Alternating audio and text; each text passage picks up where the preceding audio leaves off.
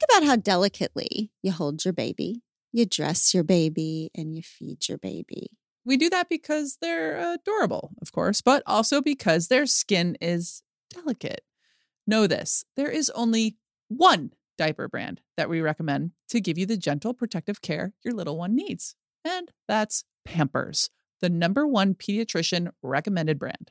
Their Swaddler's diaper absorbs wetness better versus the leading value brand and provides up to 100% leak proof skin protection to keep your baby's skin dry, healthy, and beautiful. And when you use Swaddlers in tandem with new Pampers free and gentle wipes, you'll keep your baby's skin healthy. The wipes are made from 100% plant based cloth, and you won't have to worry about tearing. With free and gentle, mess meets its match. That's right. So download the Pampers Club app today and earn Pampers Cash. Redeem your Pampers Cash for exclusive Pampers coupon savings and rewards. Okay, so you know I love good wordplay. And Third Love is crushing their wordplay here. When you have a bra that pinches or slips or just isn't comfortable at all, or is comfortable but isn't your style, you've got problems. How excited was Third Love when they thought of problems? Well done, Third Love. I see you.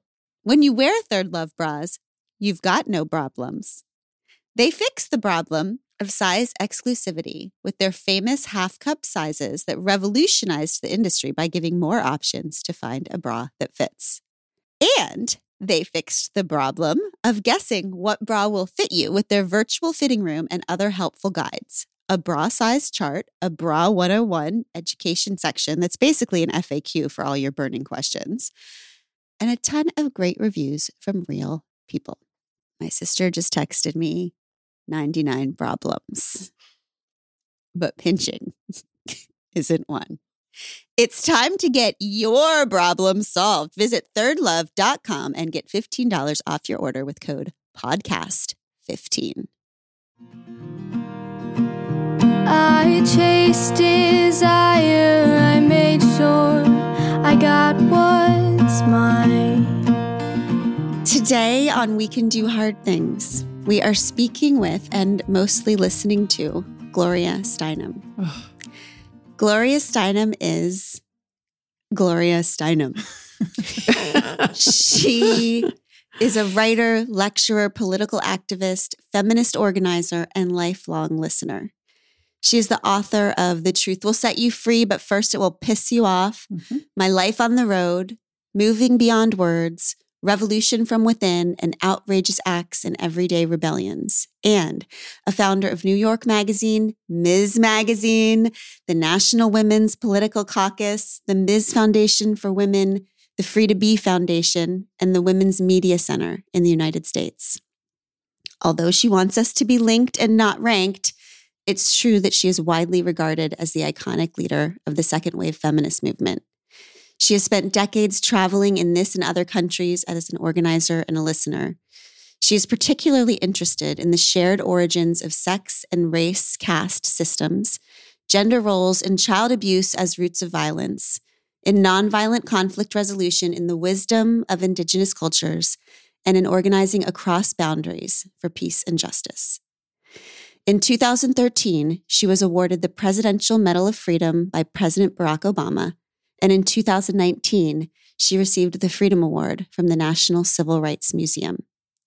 She lives in New York City and in the DNA of every woman who is trying to give birth to a movement or to herself. Yes.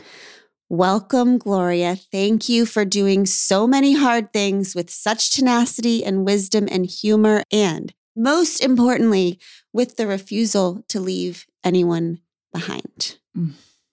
Well, thank you for that introduction. I'm already worrying about can I live up to my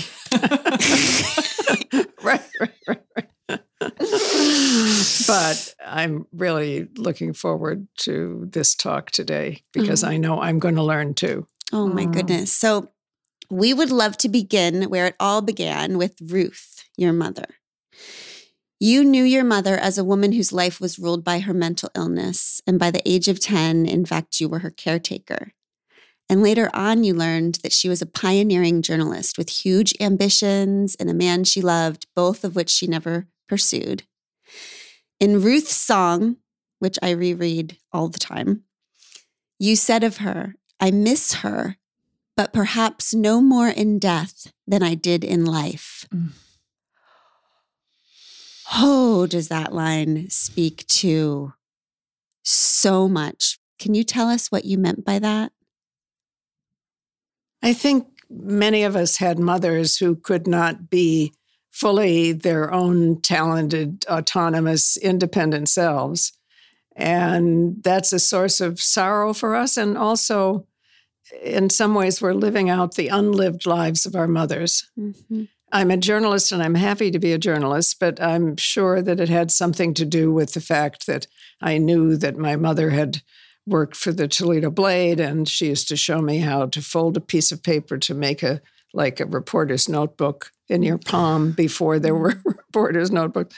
I mean, I'm I'm sure that I absorbed some of the love for it from her. And the sorrow is that she should have been able to complete her own life and to Mhm. continue with what she loved, and she just couldn't. Mm-hmm. Mm. Can you tell us about when you asked your mom about why she didn't pursue the love and ambitions of her life? Well, I knew um, that she had not actually left the Toledo Blade, the big local newspaper in Toledo, until my older sister, she's 10 years older than I am, was about six. So I realized that she had tried to continue even after she had a child to look out for, and even after she was uh, married to my father, a wonderfully kind but kind of also irresponsible person. uh, but I, I realized that it had been such a toll on her that she had had what was then termed a nervous breakdown, quote unquote, and been unable to function. Spent almost a year in a sanatorium. And when she came out, I think her spirit was broken. She felt she couldn't continue as she wished to. Mm-hmm. Mhm. Yeah. And I love this part of, I think it's an on the road. When you said, why didn't you continue the ambition, go with that man who you were truly in love with? What did she said? You, well, then you wouldn't have been born. Hmm Yes, it's hard to argue with that. Yeah. Mhm. but in your mind, you did but I did, I did argue with that. I mean, he did say, but that would have been okay. And indeed, I said, but you would have been born instead. Mm. Mm. But that fate was the same for a lot of women. And indeed, it still is. You know, there are a lot of women who still have to give up their dreams and their occupations in order to take care of children. It's still the case that women care for children more than men do, even though there's not a star in the east. Children have fathers too. I mean, Mhm. fathers should be equal, equally responsible. So it's better because of the civil rights movement, the women's movement, all the great social justice movements. But it's still unequal, Mhm. very unequal. And you realize that later that what you had when you were young attributed to some personal or individual failure in your mother, you realized that it was actually this structural failure, that it wasn't that she was crazy, but that the system that she was born into was crazy. And you dedicate your life to making sure that women know that they are not broken, but they were born into a system that was intended to break their Mhm. spirits. Mhm. Can you talk to us about talking circles and how they change everything in terms of people understanding that they are not crazy, but they're all part of this system that is making them feel that way? I, I think this simple act, whether it's a talking circle or two women, uh, you know, in, at, at a kitchen table or whatever it is, of t- being able to tell the truth about your feelings and your life experience um, and be heard and hear someone else's truth is, is how we understand the collective truth. Mm. Mm. It's possible to understand it from reading statistics and so on, but I think it's much more likely if we hear other people's personal stories that we identify with. So every social justice movement that I'm aware of started out that way. The civil rights movement started in black churches in the South with people testifying about what happened to them. The anti Vietnam War movement started with a few men resisting going off to what was an unjust war in the first place. And there's nothing more basic or radical than telling the truth and listening to the truth from other people. Mm. In so many photographs of you and your organizing partners, whether it's you and Bella Abzug, Flo Kennedy, Dorothy Pitman Hughes, or Wilma Mankiller, you all seem to be laughing. There's so much joy and laughter. We have to understand how this is possible after so many decades of fighting against this unrelenting bullshit. How were you and are you so full of laughter instead of bitterness? Well, I think we need each other. I'm not sure that if I were isolated, I would be laughing. Right. Maybe. But uh, laughter is, is crucial, you know, because laughter turns out to be the one emotion that can't be compelled. Mm. It's a proof of freedom. And in many Native American cultures, there's a god of laughter Mm. uh, who is neither male nor female and connects the known world to the unknown world. You can make somebody afraid, obviously. You can even make someone feel they're in love if they're kept isolated and dependent for long enough, but you can't make them laugh. And I just love that as a, a proof of freedom. And laughing together is such a communal experience. And I think we should beware of churches and temples that keep us from laughing. Mm. you know, Mhm. wait a minute, what is that about? Mhm. Right. Mm. I can't stop thinking about the laughter as proof of freedom because, Gloria, one of the things that makes me so furious about myself is when I giggle, like it's compulsory at something a man says that isn't funny. It's like I'm in the middle of this mandatory scripted, like it's my job in any public square to reward a man for mediocrity or bullshit. the other evening, I was at dinner with a guy and it was a work thing. So there was a power differential. And I couldn't say what I wanted to say. I really couldn't in that moment because there were other people there. But I swore to myself, what I'm not going to do is laugh.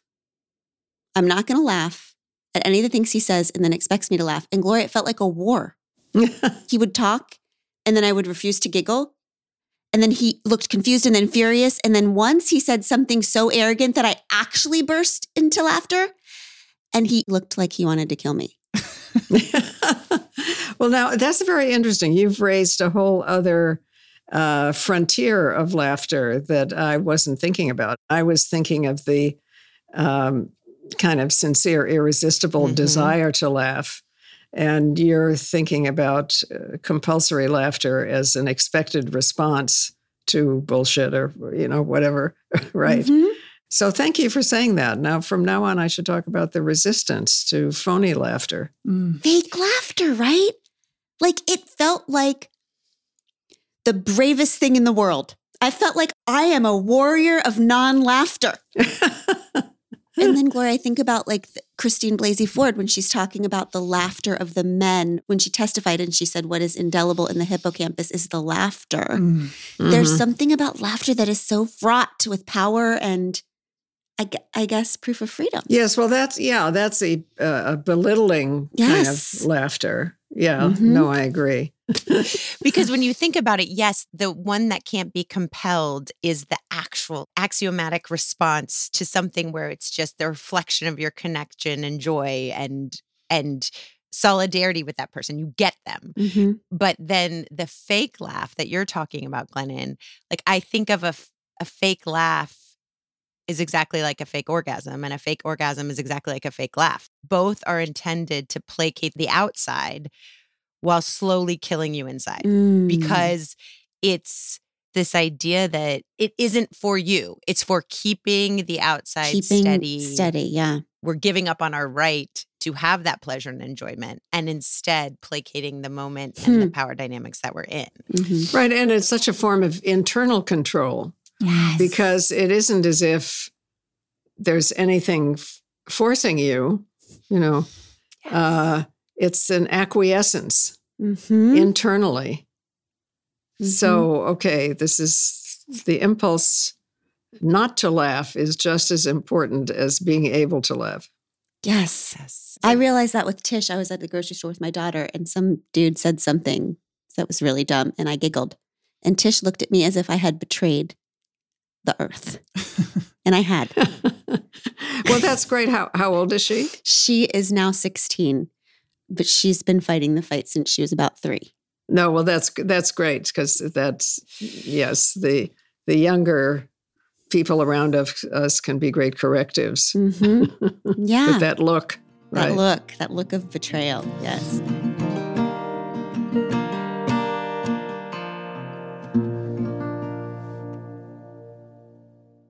If you've ever been in the market for a new home, you know home shopping can be a lot. There's so much you don't know and so much you need to know. I know I've been there before and I feel like I'm always expected to know everything despite having all of these questions. What are the neighborhoods like? What are the schools like? Who is the agent who knows the listing or neighborhood best? And why can't all this information just be in one place? Well, good news. Now, all that info is in one place on homes.com.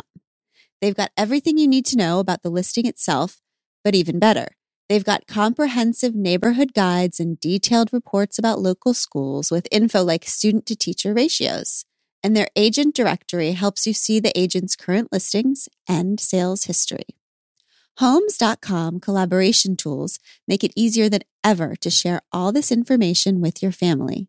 It's a whole cul de sac of home shopping information all at your fingertips. Homes.com. We've done your homework.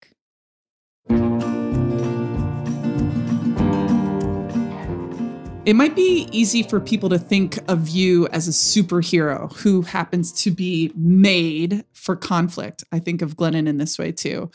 But you talk all the time about how you actually hate conflict. You cry when you're angry. Yes, I do hate conflict. And I guess part of the reason that I became a writer was so I could deal with conflict uh, in a peaceful setting. and the French, who have a phrase for everything, have a phrase mot d'escalier. It's the words that you think of on the staircase on the way out that you should have said and didn't say. So if you're a writer, you have a, a place for those Mm. words. But whether it's laughing or not laughing or saying what you really, it, it's all about the right to be authentic Mm. and not to be so governed by the shoulds of Mm. life, what you should do, that it takes over your body, your face, your laughter, and even your voice. Mm. Yeah. I think I was telling my sister when we had read something that you wrote about laughter, and I was telling her that the thing that makes me the saddest that my mom does is giggle when she should. at whoever who has said the thing. And the thing that makes me most joyful is when my mom laughs from her belly and it looks ridiculous. And She's like hyperventilating, Snorting, like- yes. and it's when I see my mom the most free. And it is often when she's with her sisters hmm or her grandkids. And yeah, I guess it has to do with bodily autonomy. hmm Yeah, and authenticity. Have you told her that? No, but she'll mom? listen to this. So, hey, mom, love that about you. Tasha. Great. Hey, mom, I, I'm sending you my love too, and laughter. Oh. Right. Aw. A laughter of your own. Yes. Per- perhaps that's, we should do that. We should say that as well as a room of your own. A laugh of your own. Yes. Speaking of bodily autonomy, you say that the root of sexism is controlling reproduction. And many people think of reproductive justice as kind of one slice of the pie. Why is it that you believe that every aspect of liberation is predicated on that? Mhm.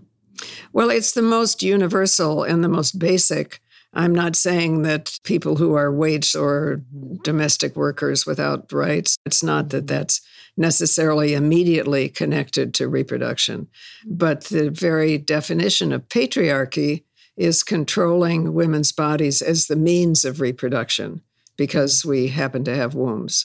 And there were many centuries and cultures before patriarchy. It wasn't always this way. The power to give birth was uh, a reason why women were equal and powerful and not something to be to be controlled. I remember sitting once with women in the Kalahari Desert, and they were showing me the natural growing herbs that they used for contraception and abortifacients, mm. and that they also used to increase fertility. So, obviously, ever since there have been human beings, and this is probably true of animals too, there have been ways of increasing and decreasing uh, fertility according to the food supply or how many children or cubs you already have. I mean, it's always been present. Mm-hmm. Mm. And isn't that part of how the witch trials started, looking for women who were using herbs to control Yes, yes, and mm-hmm. and and witches got the reputation for quote eating babies unquote because a woman would go in to see uh, a witch pregnant and come out unpregnant that was uh, very sinister. And the witch trials, of course, went on not only in Europe, but here too in mm-hmm. New England. Mm-hmm. So the PR hasn't changed much. No. I'm dying to ask you about this. So, something I'm constantly learning is that one can be a feminist who is white and not be a white feminist because mm-hmm. white feminism is a brand of feminism that seeks more proximity to hierarchical power instead of the destruction of hierarchy altogether. Mm. So if patriarchy is a ladder, white feminism identifies up instead of down. And white feminism is just forever abandoning folks. It helps white women kind of sneak in the door. That that's interesting because that's a that's another way of putting it. I would just say if feminism doesn't include all women, mm-hmm. it's not feminism. There right. really is no such thing as white feminism. Hmm. Oh, so, what is the kind of quote feminism? So, examples Betty Friedan in the 60s insisting that feminism at first move on without lesbians, or like right now, one of the examples that I would think of is the TERFs insisting that feminism shut the door on trans women. So, it seems like it's mostly related to when white women run things, but what what is that? If it's not feminism, it seems to be there's a taste of that that that is tricking people into thinking it's feminism. What is it? Well, I think we're we're born into some kind of hierarchy. Mm-hmm. And in order to move up in the hierarchy, we may think we have to imitate a hierarchical mind. So if you're identifying up only, then it may be much whiter up there than it should be. Mm-hmm. mm-hmm. But it's still, to me, not feminism because if just in the dictionary, you know, feminism includes all women or it's not feminism. Hmm. So we have a lot of theories, but why, Gloria, do you believe that so many of us white women are still voting with the patriarchy? Hmm. Um, well, for one thing, a, a, large proportion of white women are dependent on the identity and incomes of white men. Mm-hmm. So they may be voting the interests of their husbands. Mm-hmm. They may not have uh, information to the contrary. Mm-hmm. So, in in some ways, it's amazing that the majority of white women are not voting, with, mm-hmm. you know, in the way that they're supposed to mm-hmm. and the ever increasing majority. Because it is uh, kind of uh, crucial where your income is coming from and who your neighbors are and what you know. Mm-hmm. Mm. And it's the job of a movement to make a another supportive force in the world mm. so that there's more choice. Hmm. It's so interesting to me because it just occurred to me that you know, we're talking about fake laughing at men and fake orgasm. Is it possible that we fake laugh at offensive things for the same reason we fake orgasm, for the same reason we vote with men because we believe that we somehow have a stake in their happiness. That if they're content, we're treated better. Whether it's Hmm. the grocery store or the bedroom or the polls, that on some level we believe that pleasing them will make our life easier. Keep us safe. Safety. Well, it's it's not just belief. If you're entirely Mhm. dependent on a man's income, you know, but women do in those situations also rebel. I mean, I remember meeting a woman on after one election who told me she locked her husband in the bathroom for the entire election day because she realized that his vote negated her vote. Wow. So she locked him in the bathroom so he couldn't vote.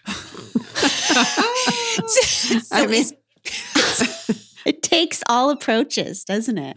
oh my gosh. But it's so true what you're saying. It's like a fake vote almost. Even Gloria just said that we need to extend choice, expand choice for Mhm. voting. Like she applying the word choice for voting because if you believe your only security is in the fact that your husband stays in power, do you feel that you have a choice? Well, I mean, that may be a localized, individualized economic truth, but the larger truth is that unless we vote, we don't exist. That's right. You know, we don't have a Mhm. voice in the governance of our county, city, nation, whatever it is. Mhm. And that's the role of the movement. If it is true that I vote with you and my life is easier or better, then the role of a movement is to create an opportunity to say, no, actually, that is the thing Mhm. that will make my Mm. life better and easier. Hmm. And right, so, and, and our our schools should be doing it too. Mhm. Mhm. Uh, you know, our civics courses, our American history courses. Why did we fight a civil war over the vote and equal citizenship? Why Mhm. did people die for it? Yeah.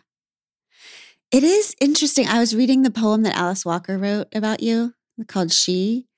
And there's this one stanza that says, You make activism irresistible because you yourself are irresistible. And that makes me think about what you're saying that we have to create a movement that looks and feels like what we actually want so that there's another place to go other than these shitty consolation Mhm. prizes, which are unequal structures. Because we're social animals. You know, Mhm. we there's a reason why solitary confinement is the worst punishment everywhere in the world. Mhm. So so we need each other and we need to create a supportive place where women can vote for themselves.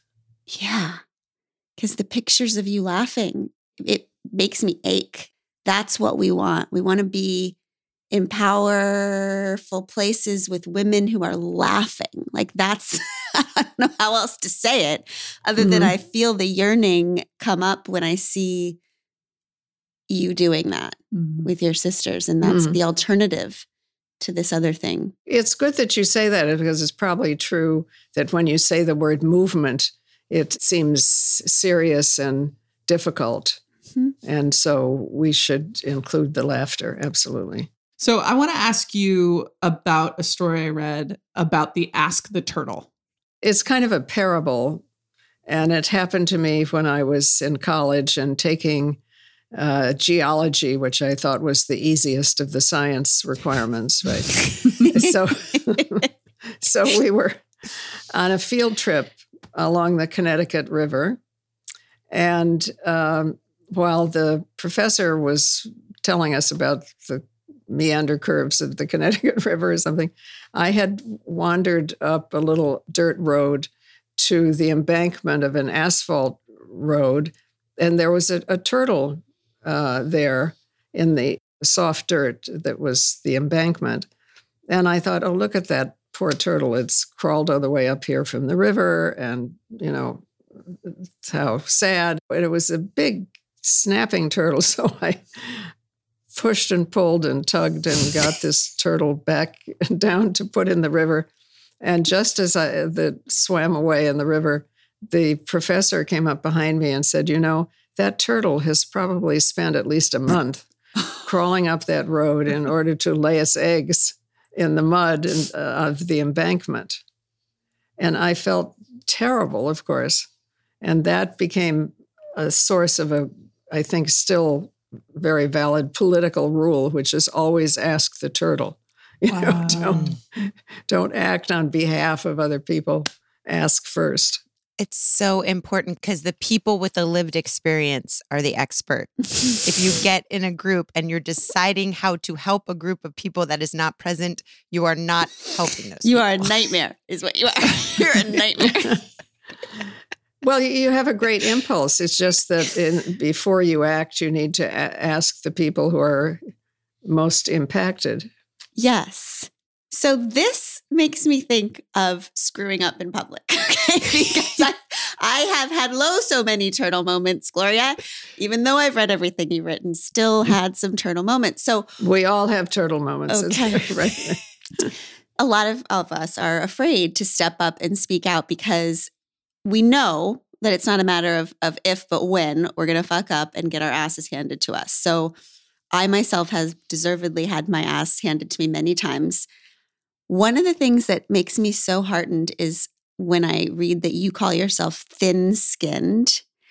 And this thing that Flo Kennedy said to you blew my mind, and I've been wanting to ask you about it. She once said to you after a public ass kicking, she said the ass kickings are to keep your ass sensitive. Hmm. I, I just, my heart exploded when I read that sentence, but can you explain to us what you believe she meant by that? It serves a purpose. I mean, it's it's called communication, and when somebody tells us that we could have done something better, it's very valuable. Mm-hmm, It's not that we failed; it's that we're learning. mm-hmm. And she was always a wonderful teacher. She was always very clear about that. When you talk about Flo, I think of her as because all the time we were lecturing together, there would often be one, you know, dissident male person in the audience who would call out to us, Are you lesbians? And Flo always said, Are you my alternative? Which meant which made the audience laugh and didn't pay his question the honor of answering it, you know, right? so good. Exactly. No, Flo is a great example and teacher. I always think about my friend Dr. Yaba Blay, who's an unbelievable speaker, lecturer, teacher. And she always says, if I'm correcting you, it's because I believe I'm not wasting my breath with you. Mm. Like it's an honor to be corrected by me. So, And it's how we get better. mhm. Frequently, I think we have to ask and say, please tell me what I'm doing wrong or could do better. Mhm. Mhm. Because people, maybe especially female people, are reluctant to say that. do you think that sensitivity and thin skinnedness is a a plus in this sort of work as opposed to a negative? Well, it's a question of degree, isn't it? Because we do have to go forward into areas where we're not supposed to go. So we have to thicken up for the moment. Mhm. But in general, I think it's a plus, yes, Mhm. because it makes us more sensitive to what's going on in the outside world. Mhm. I'm curious, has it gotten easier? Because I'm hoping that when I get to 60s, 70s, 80s, I'm hoping that I just give zero shits. Like, about negative feedback. yeah, because you've been through it for so long. Does it get easier? I would say yes, but I think what I need to add is it's because there's a movement. I mean, we're not Mhm. meant to be Mhm. isolated individual revolutionary pioneers or something. We, of course, need other human beings. So the learning process becomes a positive one to go forward in a more effective way, Mhm. not a rejection. That's practical and logistical to me because it, whenever I get in my turtle situations, it's because I've gone rogue. I've gone rogue. and I should be unturtled. Like, but when you move with a group of people, any criticism that comes is is to the movement because you have not moved alone. So it's less personal. It's true, but I'm worried about your turtle self because I want your turtle self to be set free. Yeah. I mean, mm. I mean, don't you know? Don't censor your your individual turtle self either. I also Thank think that when you. you do Thank get you. criticized, that is proof of progress because 50 years ago, they were not even talking about us, right? I think that it was in the Gloria doc- says that. right? Yeah, that was in the yeah. Mm-hmm. documentary. I think that that's really interesting. And w- a- as a soccer player, that's something that we came to understand in a different way. When people started criticizing us, we had to actually learn how to take the criticism because this was new territory. Nobody ever gave a shit before to even criticize us. So it's like, hey, this is progress. hmm Yeah, in my life, in my Toledo high school life, uh, girls did not do sports really. I mean, we complained bitterly even about doing gym. I'm annoyed we even called it a movement. I just want to sit and laugh with y'all.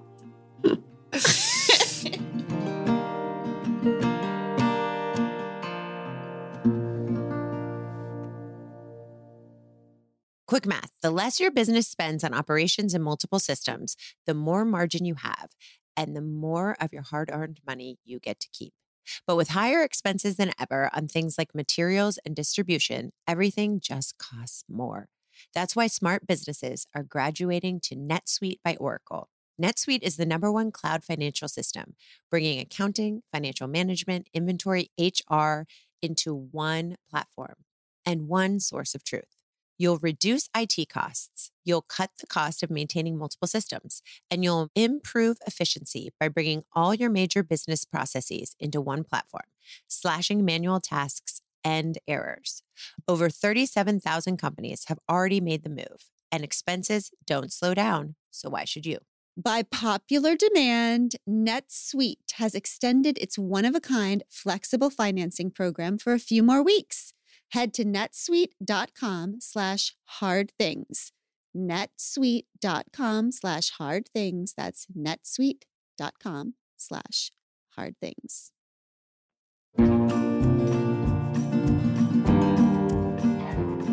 So prior to 1975, we have to talk about this because the term sexual harassment did not even exist. Sexual harassment was just life. Um, what I want to know is what injustices are we living through now that we consider just life? Mm. Oh, that's fascinating.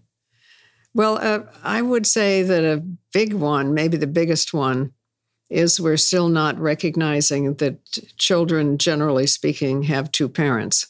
Mm. Not in all situations, but in many, uh, men can and should be really co-parents, really an, an, an equal parent. And it's, I, th- I think it began to happen a little more during COVID because everybody was at home Mm. and men could see perhaps for the first time uh, on a day-long basis what it takes to raise infants and little children Mhm. so we'll see but perhaps that's been helpful but uh, just as women become whole people by being active outside the home men become whole people by being active in it Yes. Mm. Hmm. I love, Gloria, you said we've begun to raise our daughters more like sons, but few have the courage to raise our sons more like our daughters. Mm. Yes, we did. Free to Be You and Me is a collection of children's stories. It's it became a a book, a record, a television show, which people still see, I believe. Oh, And yes. and that that was for boys as well as girls. I mean, there's a song called William Wants a Doll, you know, which is he feels he shouldn't, and then his grandmother says to him, "No, it's very important, and you learn how to take care of it," you know Mm-hmm. and and and the song William Wants a Doll became a kind of anthem. Mm-hmm. I love that it's framed as men just being wholly human, not a punishment. It's always framed as like a punishment, but actually it's an invitation to full the full Mhm. human experience. It is. I th- I think that's the punishment to all of us for the idea of gender. We're working our way out of it. we're working our way out of it. That's the thing that makes all of this so tricky. In talking about gender equality, is that gender is not real. it makes it all tricky. Your friendships that have sustained your work and your spirit through these many decades are deeply touching. And specifically, I really love your co conspirator relationship with Wilma Mankiller, the first female principal chief of the Cherokee Nation. And you two plan to write a book together about the wisdom of original cultures. But she passed before you could write it. We are going to have our dear friend Kaitlin Curtice on to talk about that very issue. But I wondered since writing that book together was so important to you, is there a piece of wisdom that you think that your friend would want us most to understand from the indigenous wisdom that was here Mm. long before we were? It's hard because the wisdom itself is kind of circular. Mhm. Each thing depends on the the equality of the next or the existence of the next. But I think just the knowledge that before European explorers set foot on this land, there were uh, already cultures that were egalitarian. Even Benjamin Franklin, who was not, you know, your least patriarchal of all people, but anyway, he, he did use the Iroquois Confederacy as a as a model for the Constitution, because there were individual groups, linguistic groups, cooperative groups all over the country, and they came together in a longhouse meeting uh, in which everyone spoke in turn to make decisions, and that was the uh, basis for our Congress and for our departure from what the Europeans had left, which were which were kings. you know, I mean, Mhm. they did not leave democracies in which they were experienced. Mhm. They really experienced them once they got here. Hmm. So I wish that our courses in government or political science began when people began on this continent. Hmm. In my experience, they don't usually begin with Native American cultures. And I think it would be helpful if they did. I just wanted to say thank you for fighting so hard to keep lesbians in the women's movement. thanks for that. What do you see now as most important? Like, what are you waking up every day th- seeing as your first priority in terms of the continued movement? Well, I think, you know, to your first point, I think lesbians were often in the leadership of Mhm. the women's movement and it, more advanced in consciousness Mhm. because they were less likely to have or to, to need to have uh, male support for one reason or another, whether it was personal or in jobs. Or I mean, it's obviously not a universal truth, but kind of Mhm. relatively speaking. Mhm. And what we forget, I, what I forget, is that in the beginning of the women's movement in the early, late 60s, early 70s, and so on, the women's movement was perceived as a lesbian movement. Mhm. I remember being called by a friend of mine, an editor I'd worked with for years, uh, who, when I became publicly identified with the women's movement, called me up and said, Gloria, I didn't know you were a lesbian. you heard it here first, folks. That's fascinating. no, I hope we get over this because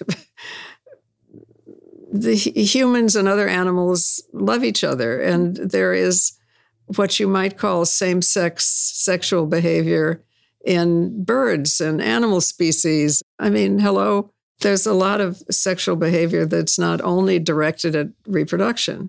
hmm hmm Is that why lesbians piss off the patriarchy so much? Because we're having sex that's not based in just reproduction. Yeah, since we have the one thing that guys don't have, which is a womb, we're supposed to use that womb for patriarchal purposes, Mhm.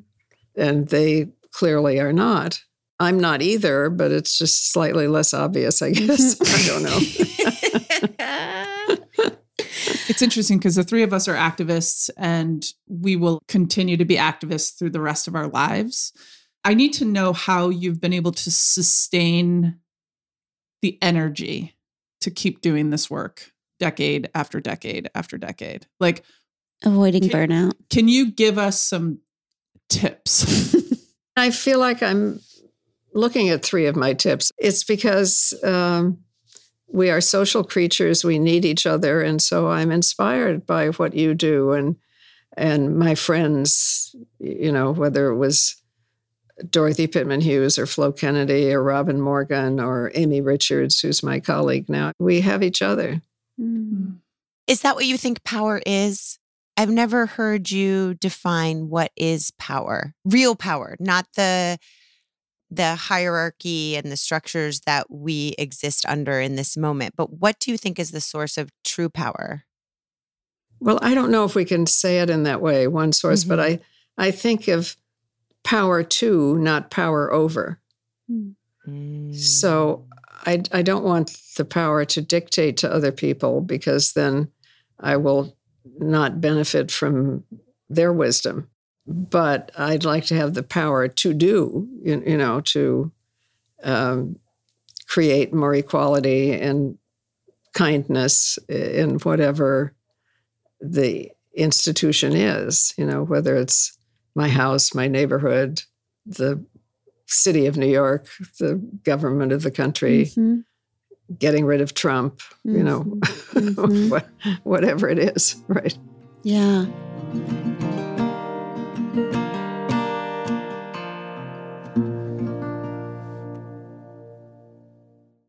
We've all been there. You have a question about your credit card. You call the number for help and can't get a hold of anyone.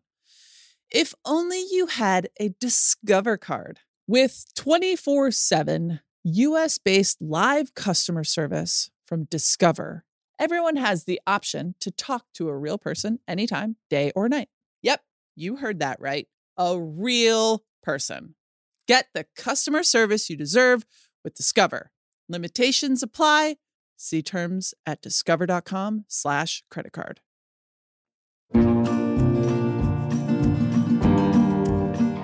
I've heard you say that the future depends entirely on what each of us does every day because a movement is only people moving.